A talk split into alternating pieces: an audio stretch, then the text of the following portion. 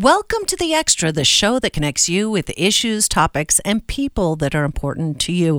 And we know that shopping is an important part of this holiday season as people try to get their loved ones and clients and everyone else, uh, co-workers, gifts that will make their day uh, and make their holiday season. And we started off this week, which some call Cyber Week, with Cyber Monday, the biggest online shopping day of the season. At least it's planned like that. And as shoppers rush to their computers to get the biggest and best online shopping deals, there's a question. How long will the items they want be in stock? And will they be ready to ship in order to arrive before the big day? Well, it's all a matter of supply chain. And here to talk about the differences between supply chains this holiday season and those from the recent past and what it all means to shoppers, we're so pleased to have with us a professor at U C L A, a distinguished professor, Christopher S. Tang, who's also the vice president of the Institute for Operations Research and the Management Sciences. Welcome to the show, Professor. Thank you for having me. You bet. Um, I want to play a, a soundbite. This was President Biden just two days ago talking about supply chains. Let's play the bite. Today, our supply chains are stronger than ever, with backlogs, bottlenecks, and shipping rates at a twenty-five-year low. So that was President Biden also talking about the efforts that his administration has made to free up those supply chains. And I believe uh, starting a, uh, planning to start a council that will be looking at supply chains. Uh, Professor, this is your life's work. Tell us about supply chains and why they matter. Well, I think for decades, Americans have forgotten about where things are come are made, how, where they come from. So I think until the COVID uh, pandemic, we never really thought about it until we are short of toilet paper, uh, short of uh, hand sanitizers, and also we cannot even get toys. Then got really the consumers worry about, hey, how are things made? Where do they come from? That's where the supply chain kicked in. So now people realize that a lot of the uh, basic ingredients, such as sugar, such as flour, such as your coffee, are imported. So therefore, I think the last few years, we realized that a lot of product shortages and really uh, create awareness and also the nervousness about the resilient supply chain. Now, President Biden is really the first president really paid close attention to this. And today he's going to make an announcement about this new council, uh, the Resilience on Supply Chain Management. So, I mean, supply chains go in, in a lot of different directions because sometimes things are being manufactured here that are then being sent overseas or to Mexico that then produce other goods that are coming here. And anywhere in that, you can have a breakdown, right? Absolutely. So we have realized there's a lot of uh, disruptions that occur last few years. Uh, even for, for example, the uh, toilet paper. Uh, most ingredients and manufacturings, they're done in the U S. But because we switch from uh, go to work to work from home, so a lot of toilet papers switched from the commercial kind of rolls, the big rolls, to uh, residential rolls. But then the manufacturers such as Kimberly Clark cannot really switch to produce from big rolls to little rolls for home use. So therefore, there was a delay and people panicked and there's, everyone was lining up to buy more toilet paper. That's why we had a shortage. Right. I, I got to raise my hand sheepishly because I was one of those who uh, uh, was very worried about whether or not we were stocked up enough uh, with toilet paper, not only in my own home, but also in the home of my elderly in-laws, uh, you know, who couldn't really go from store to store. I think one time I actually uh, went to a Safeway and sat outside for twenty minutes just to get their delivery of toilet paper. Yes, I admit it. It, w- it felt like desperate times back then. And sometimes that can be that desperation. And especially as we're heading into the holidays, I mean, there can be desperation trying to get that perfect gift. Explain what happens when a supply chain breaks down. Well, when it breaks down, there are two types of breakdowns. One of them is the supply. I think during COVID, we uh, have experienced a lot of uh, breakdown on the supply. So, for example, we talk about toilet paper. Then we also experienced the uh, congestions at the ports in Los Angeles and Long Beach in twenty twenty-one. We had unprecedented lines of ships, over one hundred of, of them, waiting to be unloaded containers because we did not have enough workers, we did not have enough warehouse spaces, we did not even have enough the railroad carts to manage all these deliveries. So therefore, uh, during the uh, twenty twenty-one, we have major delay during the holiday seasons. And do you anticipate that kind of delay this holiday season? Well, this year we're lucky. Uh, is we don't have a supply problem because last few years we order a lot of stuff. And then retailers also worry about not having enough stuff. They order even more. Now, earlier on, China was uh, uh, facing the COVID lockdown, so they could not produce all the products. But now, since December last year, they start opening up. So they've been shipping a lot of things back to the United States. And now retailers are really filled with excessive inventories in their warehouse and also in the stores. But now we have a different type of supply problems, supply chain problems, which is the demand problems. Consumers actually have spent all the money that they receive from the government checks during COVID, and also inflation. They worry about the food prices. So now they're shopping more carefully and they're more picky about what they're going to buy. So now with the demand problem, and retailers are struggling to unload their excessive inventories. So now we have a demand problem, not the supply problem. Interesting. Well, we have much more to talk about here. We're chatting with uh, Christopher S. Tang, who's a distinguished professor at U C L A, part of the Edward W. Carter uh, Business Administration Department, in fact, the chair of that department, as well as being the vice president of the Institute for Operations Research and the Management Sciences. And, and I think everyone has come to terms with, uh, you know, how this flow, how the supply chain uh, disruptions can really impact their lives in very real ways. We have much more to talk about when we come back. And this is The Extra here on K R D O News Radio. Welcome back to The Extra today, and our focus on the supply chain and how issues with it might or might not impact your holiday shopping and holiday deliveries this season. And joining us on the K R D O Newsline, we're pleased to have with us U C L A Distinguished Professor Christopher S. Tang. He's also the chair of the, well, the the Edward W. Carter Chair in Business Administration at the university, as well as being the vice president of the Institute for Operations Research and the Management Sciences. You mentioned uh, at the top of the hour, and, and this was a question that we'd had because uh, President Biden, I don't know if you know, is in Southern Colorado today talking about issues with Bidenomics and employment and supply chain. So we'll be anxious to hear what the president has to say about this uh, new supply chain council a little while later. Can you explain how a council can help things? Yes, I met with the Assistant Secretary of Commerce to discuss this. And actually, uh, the federal government is going to develop a dashboard. So that means that they're going to monitor all the productions in terms of product availability from uh, the uh, from the ports, Uh, also from the, the, the stores, retailers, so that to ensure that American consumers will have a more stable supply of uh, these kind of various products. At the same time, they also try to monitor uh, the E V productions and E V batteries, as well as some of the minerals that we need to produce the E V batteries as well. I don't know if you read this story. I think it came out of L A, the L A area, and it was about uh, some products, and it was uh, just containers worth of products that ended up at a warehouse that the warehouse owner could not get distributed because of a shortage of truck drivers. I mean, has that been happening across the nation? Uh, well, Uh, in Los Angeles, we had a couple of labor issues. Uh, first of all, we have the uh, the union workers at the ports. They were uh, negotiating a contract, which took uh, close to one year to settle.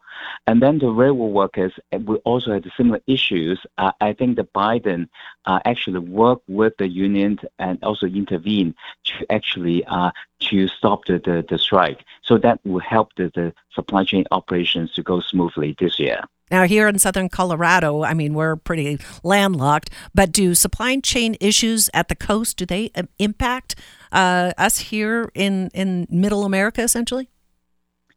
Oh, absolutely. Uh, well, forty percent of our imports, they're through uh, the ocean freight, and many of them, they actually go through the West Coast ports like Los Angeles and Long Beach.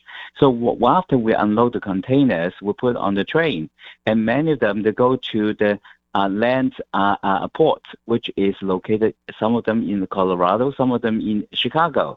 So in the case, if the railroad workers are on strike, uh, well, then you don't get the stuff really stored in your land port.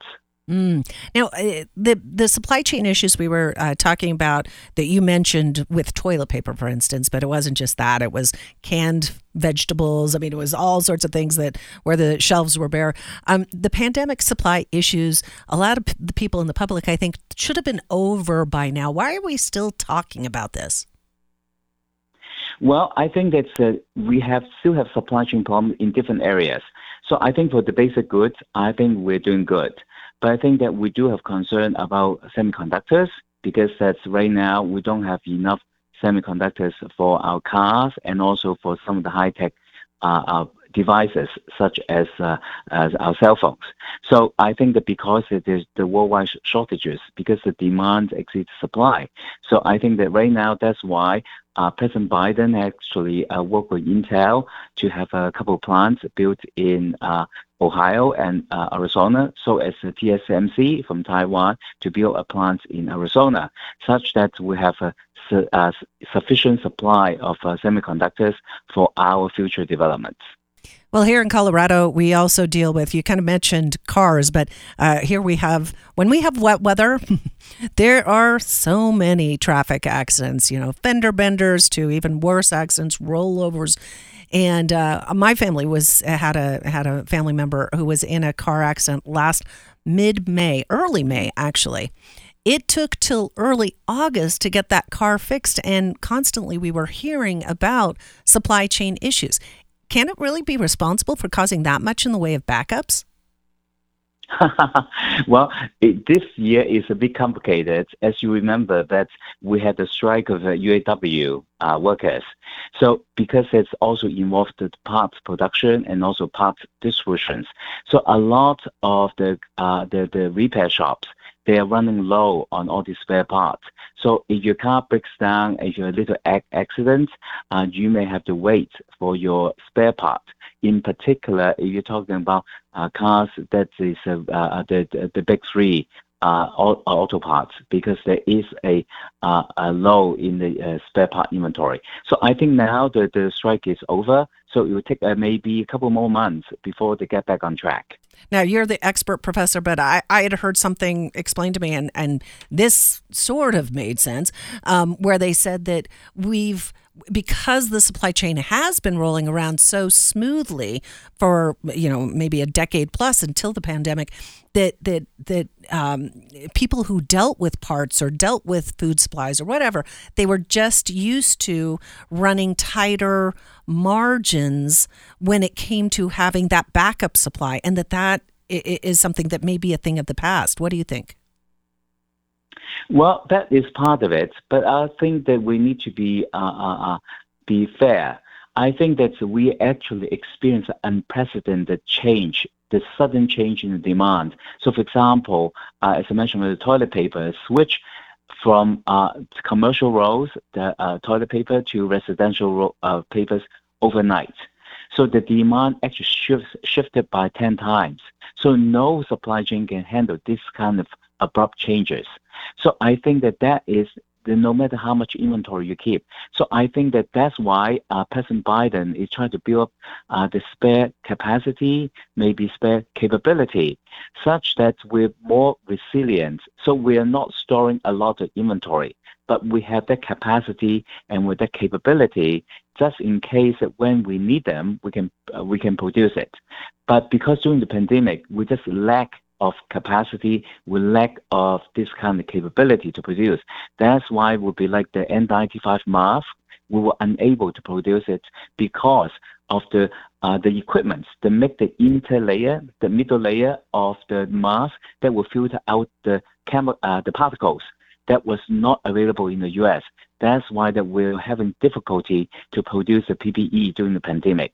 So right now, we try to build up this kind of domestic or uh, a capability. So just in case we need it, we can produce it. Mm. If so many of the things you mentioned there, I'd forgotten about the shortage on masks too.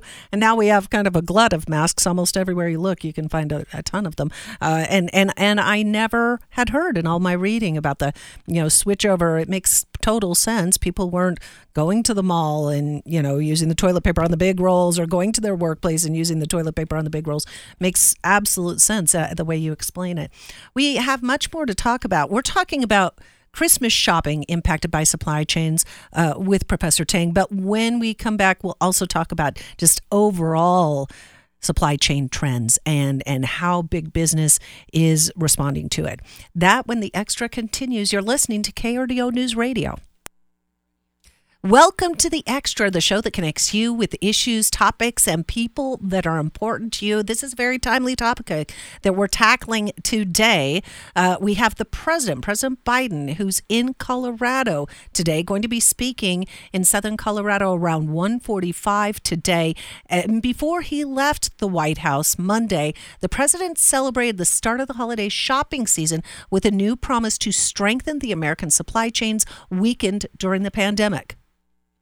Directed my cabinet to create an early warning system that uses data to spot supply, supply chains risks to our economic security, our national security, our energy security, and our climate security. And I'm proud to announce that I'll be invoking what's known as the Defense Production Act to boost production of essential medicines in America by American workers. And we're so pleased to have with us uh, Christopher S. Tang, U C L A Distinguished Professor in their Business Administration Department, as well as the Edward W. Carter Chair. He's also a Vice President of the Institute for Operations Research and the Management Sciences. And he's been speaking uh, to the President's administration about this council that's going to be formed, about how it can act, what it can do. Um, so when we're talking about this at the start of the Christmas shopping season, what can you tell us, uh, Doctor, about how Christmas shopping could be impacted by supply chains? Well, I think during the pandemic, we noticed that there were some product shortages uh, in the past. But now this year, we are in luck.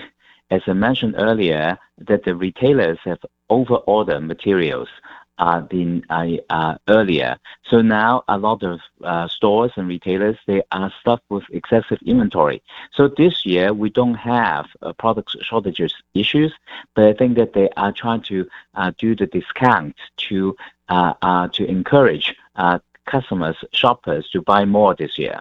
So uh, you mentioned that it's not as big of an issue for Christmas shopping, but do we need to strategize about this so that we're not affected? Because you'd hate to order something that has to come over on a boat and end up in a port and doesn't get to its destination in time. Well, this year, actually, most of the products is already available in the U S. They have already received them. It's not in the ocean. So it's in their warehouse somewhere. So I think for the shoppers, the strategy is right now you get around twenty to thirty percent discount on major products such as uh, T Vs, uh, computers, uh, toys, and other stuff. So I think those are very good deals. And also that if you look, you can find the model that you like and you are already getting good prices. So I think that it's good. Go ahead and buy it now, and you get a good price uh, because it may it may run out because for that particular model. But if you're not choosy, I think the price will continue to stay low until the end of December. Okay. So it depends on the scarcity of the product, or I mean the desirability, I guess, whether you want to lock in those uh, price discounts brought about by higher supply um, and, and hopefully the same demand as what we have seen in previous holiday seasons. A little too early probably to say about that. Maybe you have some prediction. Do you think we're going to be spending more this holiday season, Professor?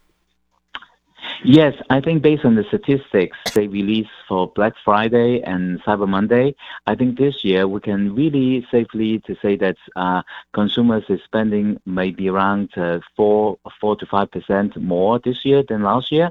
So I think that's the end uh, results would be around over uh, hopefully one trillion dollars. Wow. Well, I'm uh, a, I don't know if savvy is the right word, but an observant grocery shopper. And something I've noticed is that the companies that uh, had a little bit of sizeflation going on with their products, uh, you know, on the stores, it, it seems like they have not gone back, even though inflation's come down. And it, it feels a bit like big business took a took a little bit of advantage of this. And and even President Biden mentioned uh, price gouging and wanting to tackle that. Do you think big business has uh, done some of these bad moves that have hurt consumers? Well, I think that this is the, the inconvenient truth. I think that you look at historically, uh, what we call the price is sticky. Once it goes up, it rarely goes down. So I think that we're getting used to uh, higher prices, but then a lot of consumers uh, is actually getting more savvy. They may buy uh, store label brands, private labels to uh, to be more uh, to get a cheaper product. Now, but then a lot of uh, uh, store brands and also uh, manufacturers, they're also playing a little of games, uh, such that they will try to uh, have a uh, this keep this, the boxes aside the same, but the content is much less.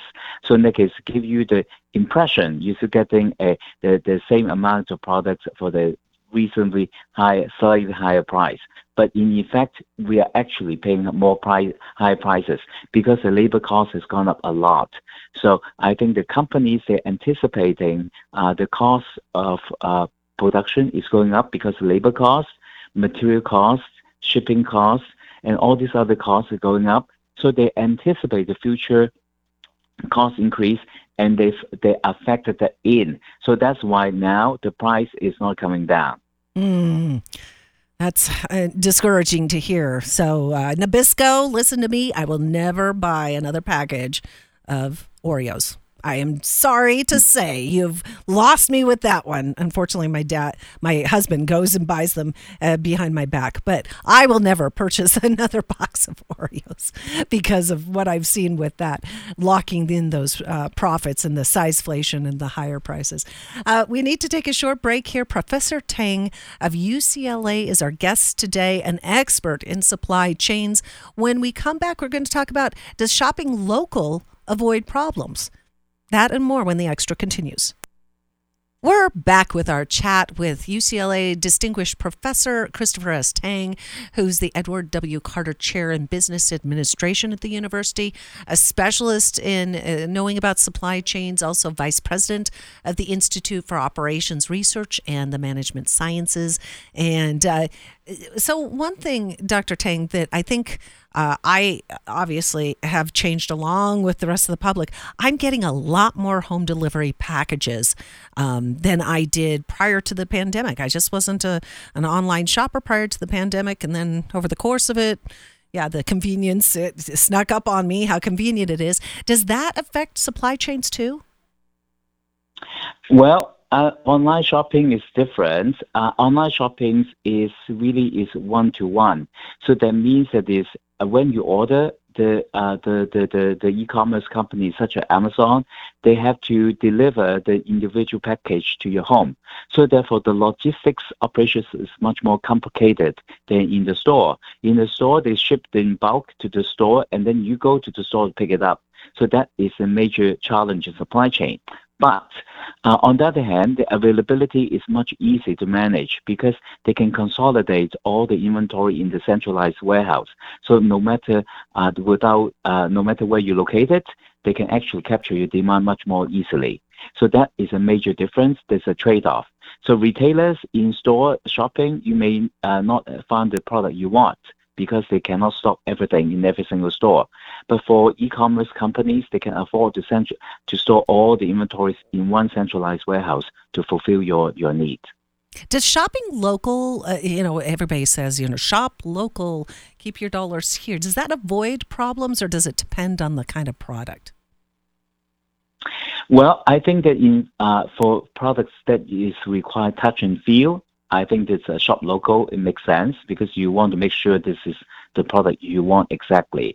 Also, besides supporting the local economy, and I think that this also is a good uh, uh, change because I think a lot of shoppers, they were really uh, tired of shop online because you don't have the experience, you don't have the social aspects of it. So now there is a little trend that people like to uh, to think of shopping as a part of the experience with friends and the loved ones. Yeah, I, I am one of those. I, I like to shop local. And I am, like you said, the touch and feel. I have never called it that. I call myself a tactile shopper. I have to almost feel it, to hold it up and feel it or to rub the fabric to see if it's good quality. I And it's so funny. My daughter, um, since, the, since she was about four, she must have had that imprinted on her mind because she does the exact same thing and has always, since she was about four, she comes behind me and she's feeling the fabric too. So this is how touch and feel shoppers, I guess, are, are raised up. Um, su- supply chain can be, it sounds like, such a fascinating topic when you really get into the nuts and bolts of it. Why do you enjoy studying this and, and collaborating and presenting findings on this? Well, I started out working for I B M, H P. I used to work in the factories, but then over the last four decades, all the factories were gone. So that, that's how I switched from uh, in, in-house production to global supply chains, because that is what happened to the world. So now we also, uh, I got the privilege to now to work on uh, how the United States can rebuild the uh, resilient supply chain back to the U S and maybe uh, including Mexico and Canada, such that we can make our supply chains more resilient. And a lot of times what we're talking about here, Christmas shopping, it can be kind of frivolous. I mean, these aren't uh, must-have products. But when it comes to medicines, I mean, medicine can be something that if a family doesn't have the right medicine, uh, it, it can be life or death. Tell us how the U S is, uh, and, and your institute, how do you look at medicine supply chains, uh, drug supply chains? Oh, that is a very important issue. Uh, first of all, I think that over the years, uh, we have outsourced a lot of ingredients to overseas. So, for example, what we call the A P I is a called active pharmaceutical ingredient that is needed to make your, our uh, vitamins and also our drugs. But then, because of the environmental issues, regulations, and also the cost of production, so all these uh, A P I manufacturing, they're done in China and India. So that's why uh, we have uh, drug shortages. And also a lot of drugs, actually, the generics one, they actually produce overseas. So, for example, uh, Teva, which is an Israeli uh, company, they make the, is one of the biggest generic drug manufacturers. Now the war in uh, Israel uh, with uh, Hamas war, it may actually affect the production as well. So that's for that's why I think there is a uh, uh, drug shortages in the U S as well. So I think that right now, I think President Biden is trying to find a way to uh, increase the, the, the production of drugs domestically. Now, President Biden creating this council looking at supply chains and, and trying to establish uh, maybe some oversight of it. Uh, there are some, especially Republicans, would say, you know, we don't need another layer of bureaucracy. That's just going to cause problems. And, and there is a chance, I guess, that a future Republican leader might Uh, eliminated. Is there a reason that you think maybe future Republican presidents would not eliminate something like this, a council on supply chains? Well, I think that there, there, there is a, uh, two uh, different narratives. One, I think that uh, the Republicans may think that uh, industrial policies in the past uh, is actually the government intervention may not be successful. They are uh, hit and miss. Uh, but I think on the other hand, I think this one will actually create more jobs. So I think that is what President Biden is pushing for. If you try to re-strengthen uh, the, the domestic production or even nearshore, including Mexico, it create more jobs and actually make this, the country stronger. So I personally believe that we should have some capabilities. Without any capabilities, I think we're much more vulnerable as a nation. Why do you enjoy studying this? Oh, I love studying this because it's so complex.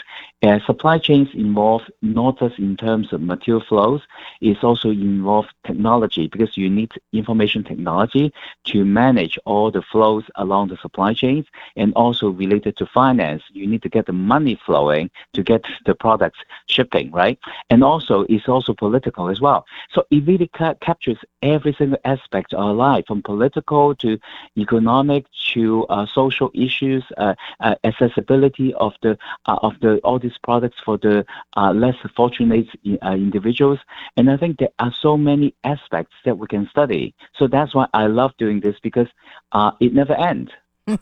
Well, Professor Tang, it's been a pleasure talking to you. I'm just a humble shopper. I'll go out there and spend my money, and, and it's only when hardship happens that you start thinking about things as complex as supply chains. I really am appreciative that you helped to break it down uh, for our audience to understand in very simple, easy to understand terms. So thank you for that, Professor Tang of U C L A. Thank you for having me. And again, you can find out more uh, here on The Extra as we continue to cover the President Biden's uh, speech that's happening at one forty-five today. We'll be bringing you the latest on that here on K R D O News Radio at noon and later this afternoon. You've been listening to K R D O News Radio's The Extra. I'm Shannon Bernius. Have a good day.